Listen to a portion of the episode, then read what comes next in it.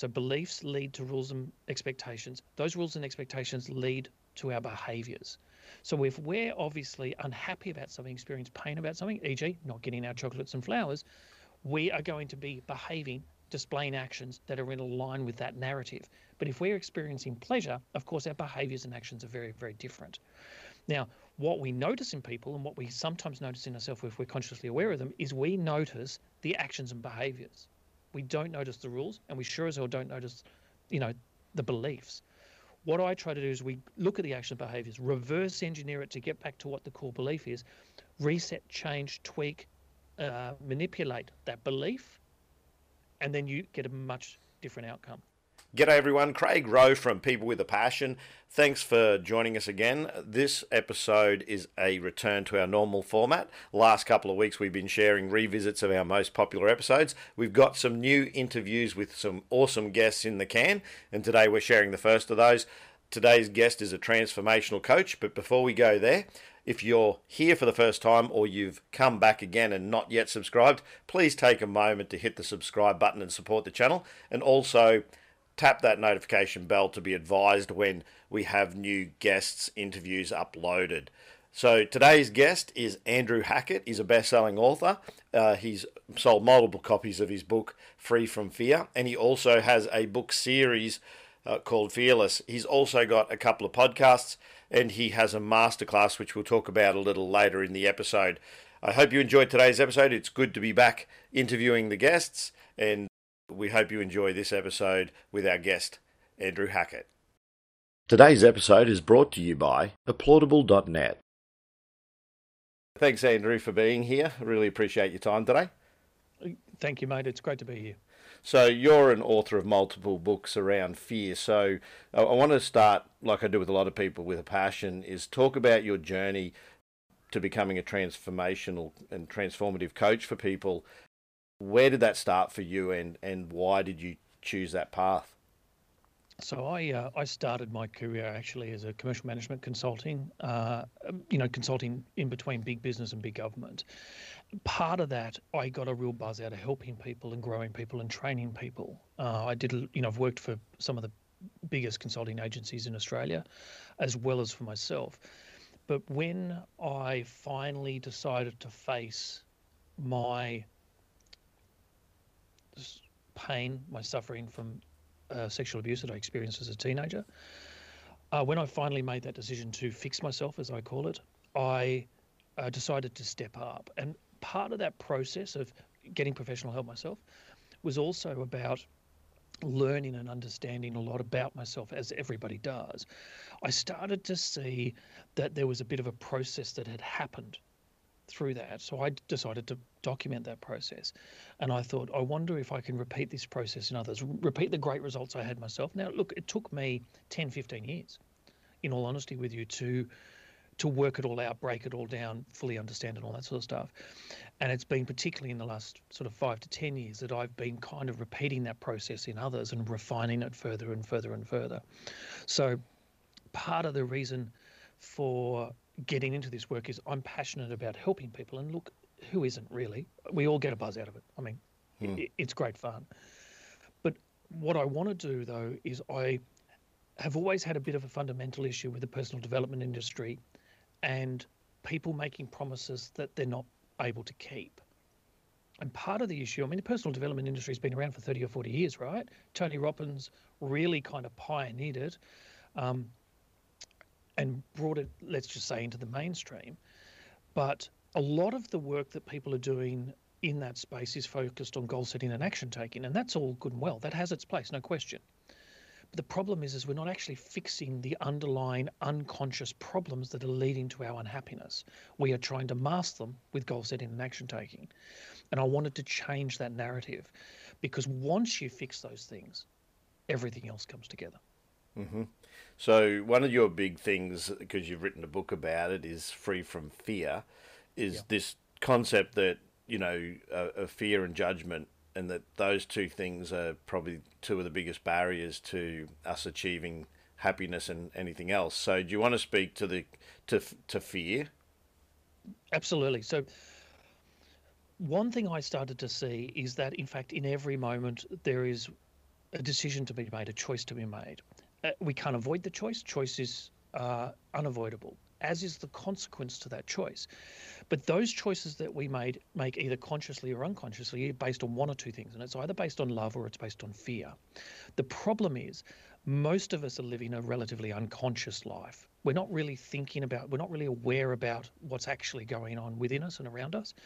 And therefore, because we're unconscious about us, the default position, because the way our brain is wired as part of our caveman days, the default position is to make everything uh, negative in nature or fear based. The choices we're making are then fear based.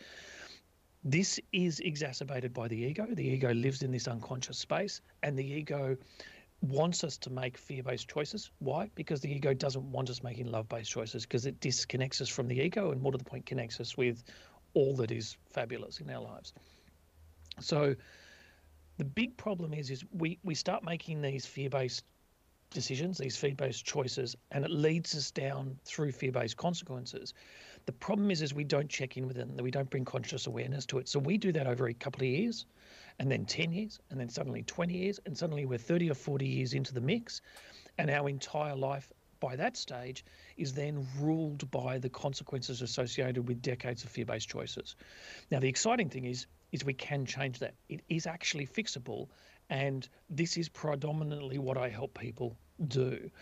Fix those fear-based choices, that underlying egoically run narrative that controls most of our minds. And, you know, everybody has the egoic narrative going on in our head. We all do. It's unavoidable. However, we can switch it off. But we just need to be conscious about it. We need to, this is where presence comes into the mix. This is where mindfulness comes into the mix. And what I refer to as conscious connected choice is what actually helps us step forward and actually overcome those fears. So we think of fear as being a fear of spiders, a fear of heights, you know, the fairly obvious with the fear of loneliness. But we've only had been born with two fears. There's only two fears that we're, all born with, uh, and uh, all other fears are educated into us. And that is the fear of loneliness and that is the fear of heights. So the fear of heights is more about stopping us from doing daft stuff that injures us or kills us. The fear of loneliness is all about the continuity of humanity. Everything else is educated into us by our by the system we live in, the government, you know, our parents, our loved ones, our education system, and all this sort of stuff. What is learnt can be unlearnt. And all I'm trying to do is bring people's awareness to all of this so that then we can start retracing back uh, in a therapeutic way to find where this, those seeds were laid, identify them, correct them, and change them.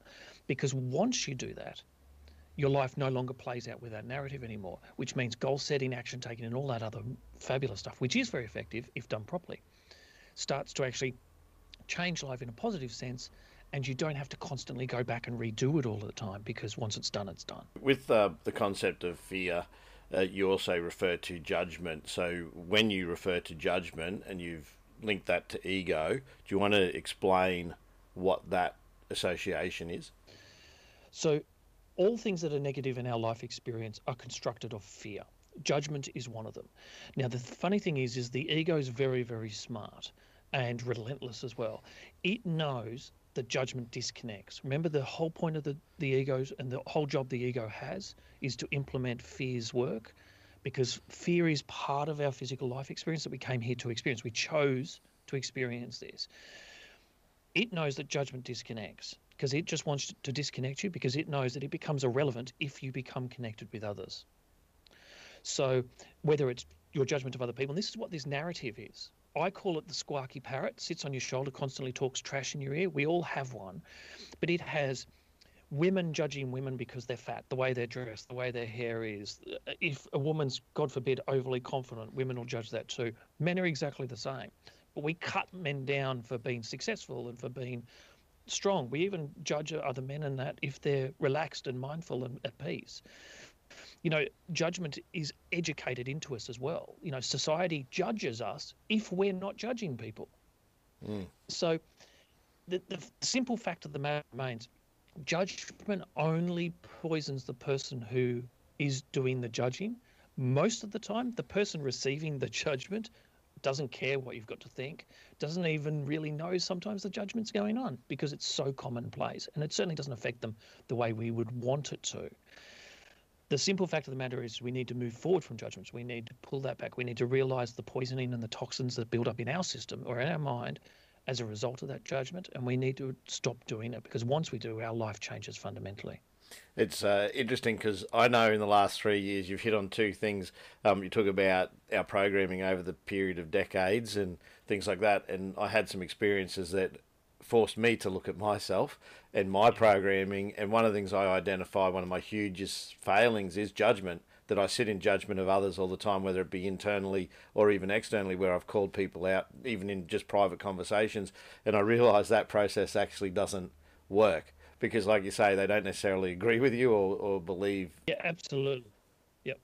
And, and look, you know, judgment's one of those funny things. You're right. We shouldn't be thinking about what other people are thinking about us because one, it's the one thing we can't control. And any thought someone is having about us isn't about us at all. It's actually always about them.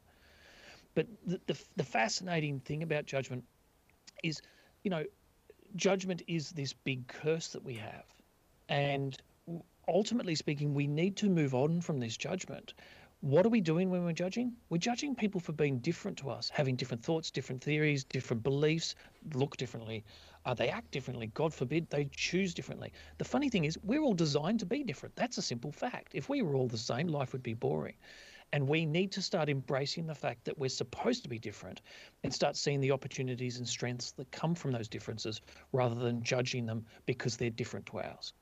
Yeah, and, and I think that's a, a really important thing that audience should sort of learn early is that it goes both ways. Judgment is your judgment of others, and then how you approach when you feel you're being judged, and how that you can then take action um, on that basis. So I want to talk about a little bit about uh, change. So you talk about choice and how you change because you're a transformational uh, coach. So, how do we bring about change when we've been programmed for so long? What are some of the strategies Absolutely. So there's a number of things associated with change. First of all, it's the realization that not only do we have a choice in every single given moment, because most of us have been programmed to believe we don't have choices. Um, worse still, we're also programmed to believe the choices that we make actually take away our future choices, which of course is madness in itself. So once we realize we have a choice, then the opportunity for change comes about. Now, what I try to do is I try to talk to people about this, what I refer to as the love and fear dichotomy, that in every moment, every thought, every feeling, every choice we make is either based on either love or fear. The benefit of understanding that is depending on which you choose also determines the, what the outcome is constructed of. So when we start looking at change, you know, most of my work, honestly, is done between, uh, most of my work is done with females. Uh, so my clientele are mostly females, uh, usually in the age between 40 to 45 and 60 plus. Now, the interesting thing about my demographic is that, and the reason why it's mostly female and reason why it's mostly in that age bracket is because most women have dedicated their lives to their family, to their kids, to their husbands, sometimes to their jobs, and they get into their mid 40s, they start to experience what we crudely refer to as a bit of a midlife crisis. And all a midlife crisis is is their current life expectations are now different to the belief system they set up 20 odd years ago. Right? Men go through exactly the same mm. thing. Uh, men tend to do it a little bit more outwardly expressionate, like buy fancy cars, but women do it in a, a more internally empowering way. So they start to say, well, you know what? Now's my time. I've given my life to this now's my time, but I don't know how to get started. So they reach out to transformational trainers like myself to uh, build up their confidence, to uh, sort out all of the issues that have in the past, and, and set everything up with them so that they can then move forward in a beautiful way. This type of change for a lot of people is very confronting. And in fact, it's downright scary because the older we get, despite the fact we've got more practice at living, the older we get, the more unsure we become about simple things. I mean, how many old people have you met that sit back and go, oh, I don't want to go out on the dating scene, or I don't want to go out and socialize, or wow, I haven't started a new job in a long time, or you know, I haven't got the skill sets that I once had. You know what? You've got more skill sets now. You just need to believe in yourself a little bit more and stop listening to, to the egoic narrative that's going on.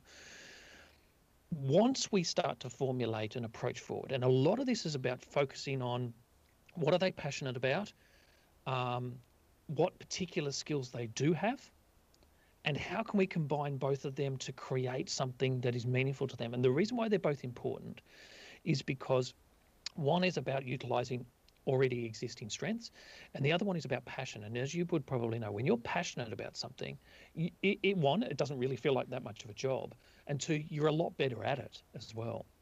So when we start looking at that change, we want to try and formulate something that is broadly referred to as purpose, this life purpose that we have. Now, why is life purpose really, really important? Well, it's important because anybody who is following their life purpose, anybody who knows what it is and is taking action on it, you cannot be depressed. You cannot be unhappy. You are invigorated. You feel alive again, sometimes for the first time in 20 years. Now, the problem with all of this is often people that get to this particular stage and they start to wake up they start to grow at a quite an accelerated rate, particularly if they've got a, a seasoned, trained uh, practitioner to help them along with the process, right? And that's kind of what you're paying for. You're paying for that accelerated growth to learn in a period of three to six months what took someone else 10 years to figure out. And they've just refined it and refined it until it works for everybody. When they start to move forward with that, there's a whole range of other complications that come about. So relationships start to fall apart because they're growing at a rate and the person they're in a relationship isn't, particularly if they're workplace related relationships. It can get claws out, it can get other egos engaged, people can come on the attack. And there's all those things that sometimes having a good practitioner on board that understands how it all works can then help guide them through all of that, stop them from making costly mistakes, and more to the point, stop them from wasting precious time, and to help them move forward in a very positive way. And change itself can be scary for everybody. But if you are committed, if you are determined, if you are focused, you are the decision maker on what happens for your future. That is a simple fact. The universe doesn't decide. People talk about roadblocks. You know, I tried to do something, the universe put this roadblock in the way, and, you know, the universe was telling me it shouldn't, it's not supposed to happen. You know what? I say, I call the rubbish on that. The universe doesn't have a choice in the matter. The universe is there to reflect back to you what you are putting out through your energy, your decisions, your choices, whatever you want to call it. The universe isn't saying you shouldn't do that. The universe is asking a question, and the question is all important because the universe is actually asking, How badly do you want this? Mm-hmm. Because if you then push through that roadblock, there may be another roadblock, but the roadblocks soon disappear because the universe gets more and more confirmation. Yep, they have definitely decided that this is their future path okay, let's get on and help them make it happen. And that's when doors start to open. That's when momentum starts to build. And that's when overnight successes that can sometimes take 10 to, you know, five to 10 years, that's when the overnight success is actually recognized and seen. Mm. It's interesting. I had some experience which I shared with you off camera. And one of the things I found is there was barriers being thrown up Eh, left, right, and centre. You know, and I had this saying, and I said, You're not breaking me, you're making me, because I just find a different way around the barriers that were thrown up. So it's a matter of yeah. mindset and attitude when it comes to understanding it still comes down to choice. It's it's whether you choose to accept that there's a barrier there. Absolutely. And look, you know, one of the biggest choices I see that is available to everyone that most people have no idea is there. And that is the choice to see problems as opportunities we often, you know, we're trained over years and years, indoctrinated into this belief system that a problem presents and problems exist. You know what? Problems are all made up by our minds. If you are present, if you are mindful, are you in that space? Problems can't exist, which means they never existed in the first place. Hmm. So I try to change people's thinking through the sowing of these seeds. It's not a problem. You're looking at it all wrong. It's in fact an opportunity, not necessarily for exploitation, but an opportunity for growth at the very, very least. And when people start seeing problems as opportunities, that empowers them every time they come about. It doesn't shut, shut them down anymore. It it gets to a point where you almost want the barriers there. I must say, I know that sounds silly. It's almost counterintuitive because it makes you yeah. think differently and challenge you. And when things get quiet, you start to think, well, what's going on? it's it's like you you become more comfortable with the the constantly being challenged. So it's almost like a uh, I, I spoke with um, Brandon Steiner, who is an entrepreneur in the US, who talks about the hostile mindset, and he also talks about the underdog mindset. And it's interesting with the on, underdog mindset, they're always you know got this attitude that they've got a they're losing, so therefore they they they're not happy with the status quo. They've got to be winners all the time. And then obviously your hostile mindset is where you want to prove not so much to people, but when you achieve something, you remember those that said you couldn't do it. So that's that hostile sort of approach to understanding, you know, what you're doing. So barriers do do that, whether it be your own barrier or or something that is perceived to have been put up by someone someone else. I want to talk about you touched on purpose there a little bit, and I want to talk about passion because one of the things that people have in their life is they put things in their lives to distract them, whether it be alcohol, drugs, things like that. Now, one of the things I've found when I speak with people around passion is that some people use passion as a form of escapism, and and do you feel that sometimes passion, while I see it as passion is important and purpose is equally as important, they more or less go hand in hand. Do you think that passion can be a bad thing, and in what instances? Yeah, look, that's a fabulous question, mate, and I really appreciate you asking it because, you know, for 20 odd years, I lived with my head in a bottle, dealing with the sexual abuse that I experienced as a teenager. And ultimately speaking, I was looking for answers at the bottom of a bottle. And of course, it doesn't take a rocket scientist to figure out there are no answers to be found there. But I locked myself into many different passions. And one of it was developing and growing big gardens right? It just it was something I did in my part time. It was part of my creative expression. The problem is it also destroyed my first marriage because I spent all my time focused on if I wasn't at work, you know, earning the dollars and stuff, and that was always just a justifiable excuse in my mind at the time. If I wasn't there, I was out in the garden doing stuff. Um, and when one garden was complete, I'd sell that house and buy another one, and then go and build a bigger one. Ultimately speaking, all addictive behaviors are driven by a need to disconnect from our perceived problems, whether it's guilt or shame, like it was for me, or whether it's a whole range of other things. Um, we often use passionate activities, things we are passionate about, to also distract us. A lot of people are passionate about sports. A lot of people are passionate about work. A lot of people are passionate about some of their hobbies. Some people are passionate about their cats. You know, it, it, everybody's different. But this is where conscious connected choice comes in. This is where the need to be consciously aware and present comes in. Because when we are, we suddenly start to see things for the reality that they are. And ultimately speaking, escapism is escapism, whether you're using drugs, alcohol, food is another big one for you. I mean, we all emotionally regulate with food. Food, I'm a, I'm really guilty at doing that. I love my food, um, but even things like uh, our hobbies and our jobs and stuff, what we're actually trying to escape from is the fear surrounded the social aspect with connection because we've become disconnected. We're constantly looking at our phones all of the time, constantly trying to be disconnected. And what we're disconnecting from is we're disconnecting from this egoic narrative, this bullshit story that's going on in our heads all of the time that we feel like we can't control. Uh, and we're, we're told actually it's it's us that's doing all of that when in fact we're actually the the individual listening to that, observing that. And that distinction is really, really, really important. But again, to get to your question, you're right. We all do it at one point or another. Uh, I think it's when we don't have things to distract us and then we suddenly have to sit in this voice and we're not consciously aware of what's going on. That's when things like mental illness, that's when things like depression and anxiety start to really get a hold. If we can bring conscious awareness to it all, and this is why, you know, my first book in the Fearless series is called Ending Your Unconsciousness because it talks about how to overcome this mind based narrative, what you need to think about be- to become consciously aware of it.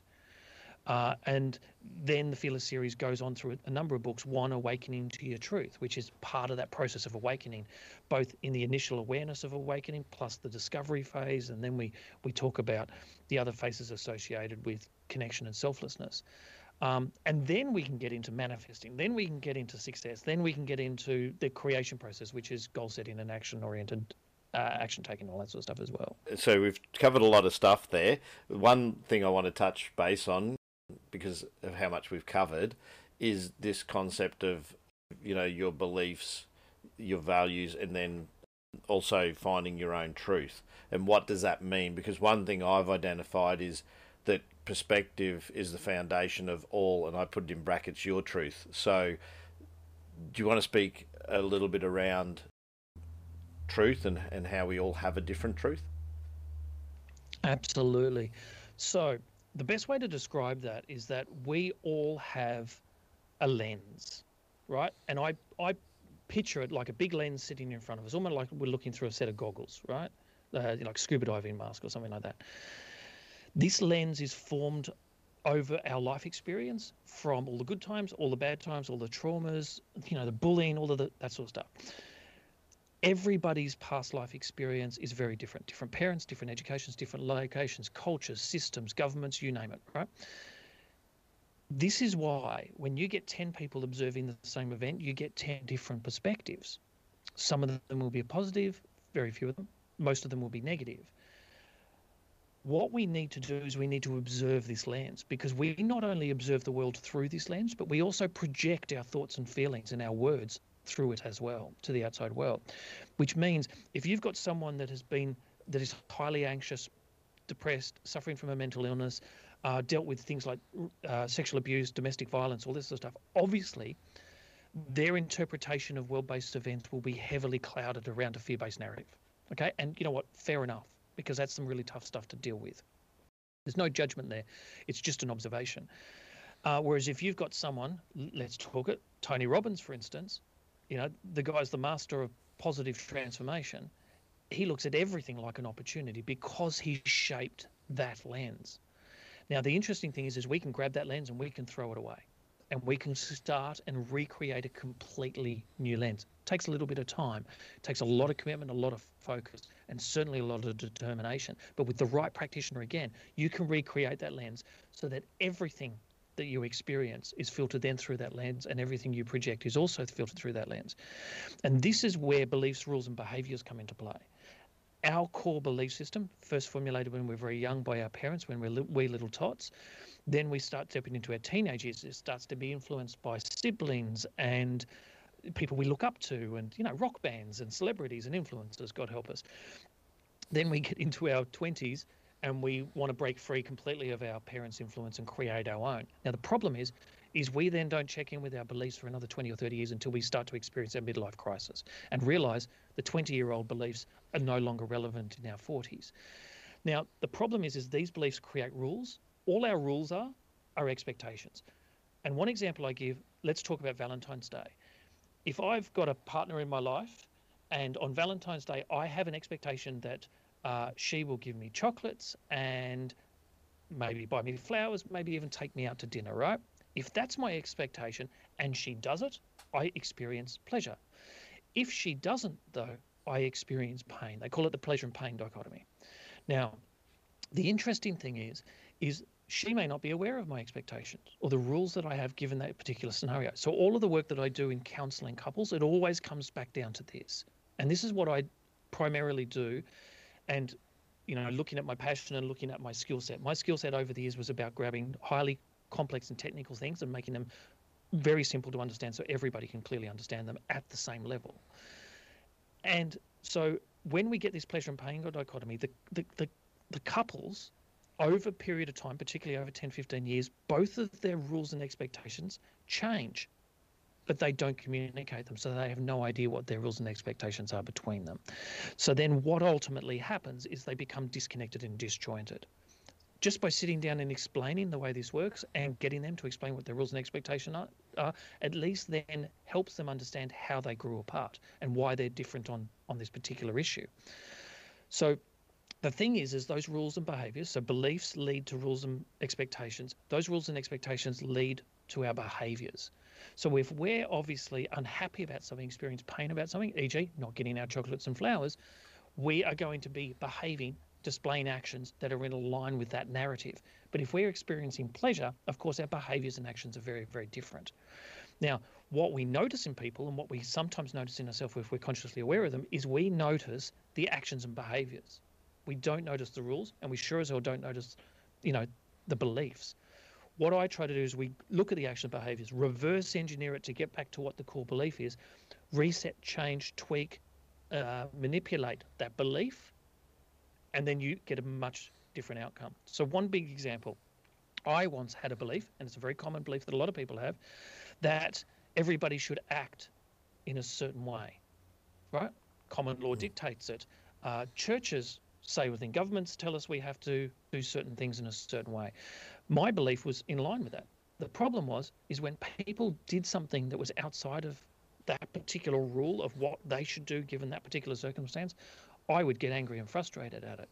Now the problem is it's not affecting anybody else but me. So it was leading me to be unhappy, leading me to be, uh, you know, angry all the time. So I then had to sit back and go, right, my actions being displayed is not representative of who I want to be represented as, e.g., because I was being angry and frustrated. What's the cause? Well, what is my expectation? Well, my expectation is they do this. And I started to think, oh, that's because I've got a belief that says that they should behave in a certain way. So I just changed the belief. So now I have a belief that people can act, think, and do whatever they damn well please. It's their right to believe what they want. It's their right to think however they want to think. We can't take that right. I've got no right to say that they do have any other right but that.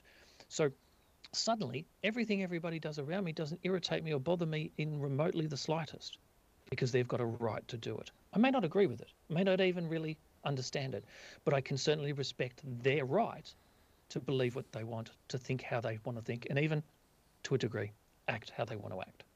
So, thanks for sharing that. That's a really good explanation. So, appreciate that There'd be a lot of people, I think, who uh, in relationships where they've been together for a long time, where they're going to question how they approach their expectations around what is happening or isn't happening within their relationships, and maybe that they might go grab your book or book series. Let's talk a little bit about our current situation in the world. What are the sort of challenges you think people are going to be facing uh, moving forward, and and is this a good time for them to be retrospective and having a look at their lives and what value do some of the things you're talking about actually bring moving forward, given that the world's not going to be as normal, that there's going to be a new normal? Yeah, look, I think that's a, actually a really good question. And again, I think it comes back to the fear of change. I think a lot of people were fearful because of the changes that need to be implemented. I mean, our actual contact rate with the virus itself, albeit scary, and certainly the media was beating it all up, no question, our contact rate was very, very low.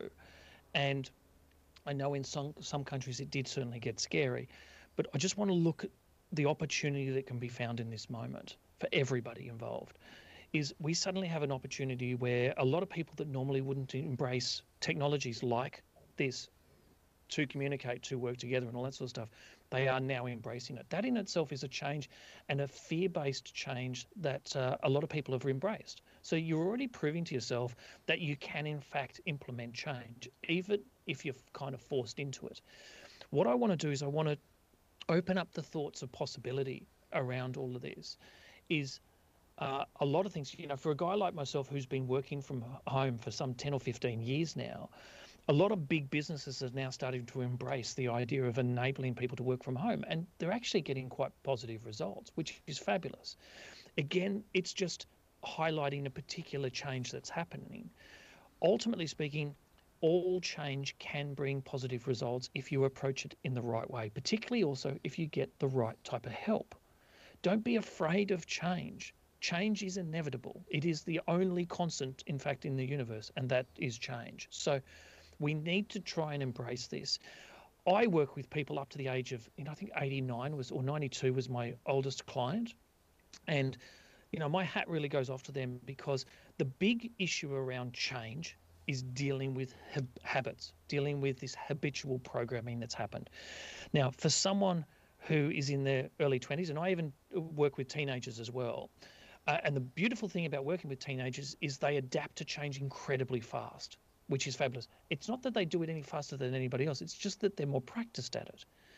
People that are in their 30s and 40s and stuff like that often have a whole range of habits, or what I call uh, negative behavioral baselines, that they have got programmed into themselves that they've forgotten about because they're, they're, they're unconscious. What I say is, we all know it takes three weeks to create a habit, or more to the point, also three weeks to reprogram an old negative habit into a more positive one. But what a lot of people don't know, if we then grab that three week habit and we continue that same positive behavior for three months, is it programs it into our unconscious aspect and it's like driving a vehicle it becomes an autopilot activity where we don't think about pedal or the steering wheel or anything like that. We just drive right? We pedal brake pedal brake. How many times we've got no idea because we're unconscious to it but it's a positive behavioral baseline that we've created. This is what this is the massive difference between the 5% of the people in the world that are successful and the 95% of the people in the world who are struggling to find success.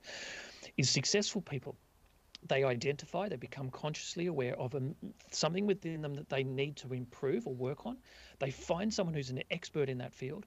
They pay that expert to teach them in three to six months what that expert took 10 to 15 years to learn, right? They do that, they master it, they practice it until it becomes a positive behavioral baseline, and then they go and find something else. And yes, you it costs money. You've got to spend money to do it because people need to get paid for the advice that they're giving. But I'm telling you right now, this is what separates successful people. It's what I talk about in my next upcoming book of the Fearless series, Accepting Your Success, is that success can be taught and it can be learnt. What is often different is people's attitudes towards learning something new, changing, making the changes that they need to make. Don't be afraid of change. Change can be a wonderfully uplifting and exhilarating experience. You just need to find the right person to help you. And look, if someone, for instance, wants to start their own podcast show, for instance, they might reach out to someone like you who has got a bit of a program together and everything like that so that they can move forward. But once they've learnt that skill, they then might want to go, well, how do I become an expert interviewer? Maybe they need to find someone who teaches that. You know, a lot of us have our masterclasses. My particular masterclass is to help people get started from their unhappy, unfulfilled life and break them free into a life of potential and abundance, right? That's what my masterclass ultimately teaches. It gives a very different perspective. It talks about the importance of working on the mind, the body, and the spirit. But all of these things are also very, very important. But if people don't want to change, the change is not possible. They have to make a choice within themselves that I want to change. They have to know why they want to change because that spurs them on.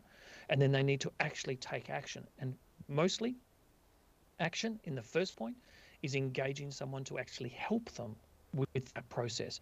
You can take 10 years to do it. That's completely your choice. You can do whatever you want to do, and I'll always respect that. But what if I was to tell you I could teach you 10 to 15 years of stuff within a three to six month period? And from that, then you can go on and start changing the world in your own way. I reckon most people will see that not only as great value, but they'll see that as a great opportunity for them to implement the change that they want in their life. And more to the point, good change, the adoption of change, the practice of change, that's where real freedom comes from. Mm. I really that really speaks to me where I'm at right now because I'm having a lot of people connect with me uh, around podcasting, having seen what I'm doing, particularly live streaming as well, and uh, I'm running a course later in the year, so I have a journalism background, so I'll be focusing on the interview techniques as well as the technical side of it, but also uh, I've run businesses for a long time and I've had people and friends who, because they've become unemployed, they're actually uh, being forced into their own businesses, and because they haven't done it before, they're actually paying me, even though I don't know what to cost it out at.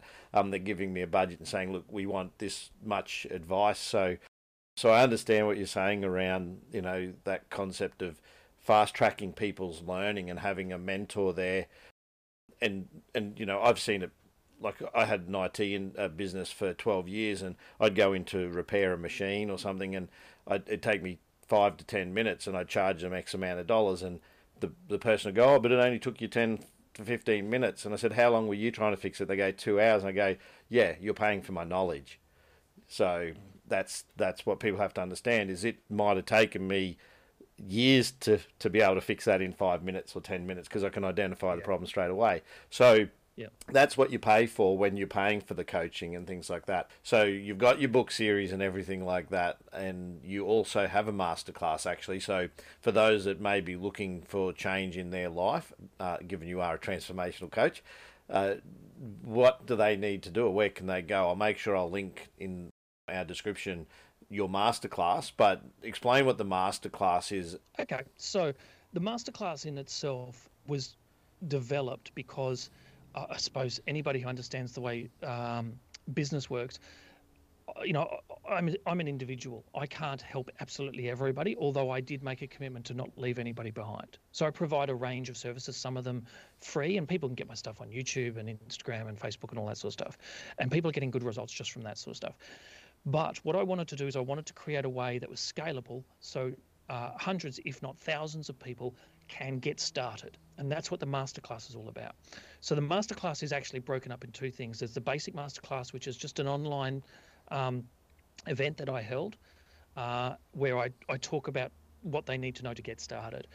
The premium masterclass also has uh, an online course, which is 30 lessons, nine exercises, and it, it steps them through the process on how to get started.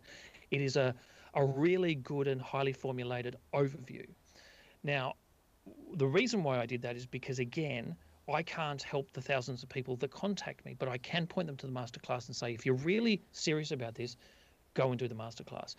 The benefit of the masterclass is it also gets them some accelerator calls, or what I call a five call accelerator program, where I get on the phone with them through a video call similar to this, and we work through each of the things to contextualize it in their own experience. Because a lot of people that want to make the change are not able to impartially sit outside that and intuitively understand how it applies to them. And that's where I come in. And that way, the vast majority of people in five quick sessions uh, end up by getting extraordinary results in changing their life and they're off, they're doing the thing. Some people then want to take it further. They want to go, well, if, if we can achieve that in five sessions, imagine what we can achieve with three or six or 12 months coaching. And then we, we just move forward on a, on a you know, reduced coaching plan associated with weekly calls and all that sort of stuff. And then we can properly tailor it to them ongoing. So that's, that's the whole purpose of the masterclass, just so that uh, because I've only got a limited number of hours in a day, I've still got more books to write. I've got you know corporate clients as well that I need to uh, manage and deliver for, uh, and that way people can uh, do all of those as well, and uh, and it means everybody can get started in their own time. Uh, Andrew Hackett, I really do appreciate your time today. You've given us a wealth of information for people who are interested. Make sure you go up and check the website. I'll put the descriptions in there for the masterclass, the links for your socials and everything like that. But I really do appreciate you sharing your knowledge today and didn't charge any of us yet. it's all good, mate. It's all good. Look, happy to help out where I can. You know, we all want to help everybody uh, in the way that we can. I'm just glad I had the time and everything to sit with you today, and I appreciate the opportunity to talk to your listeners. Thanks, mate. Take care. I hope you liked this episode. If you did, please give it a thumbs up and feel free to comment. If you haven't yet subscribed, hit the subscribe button and the notification bell to be advised of new interviews when they're uploaded. I hope you join us again sometime. Catch you later.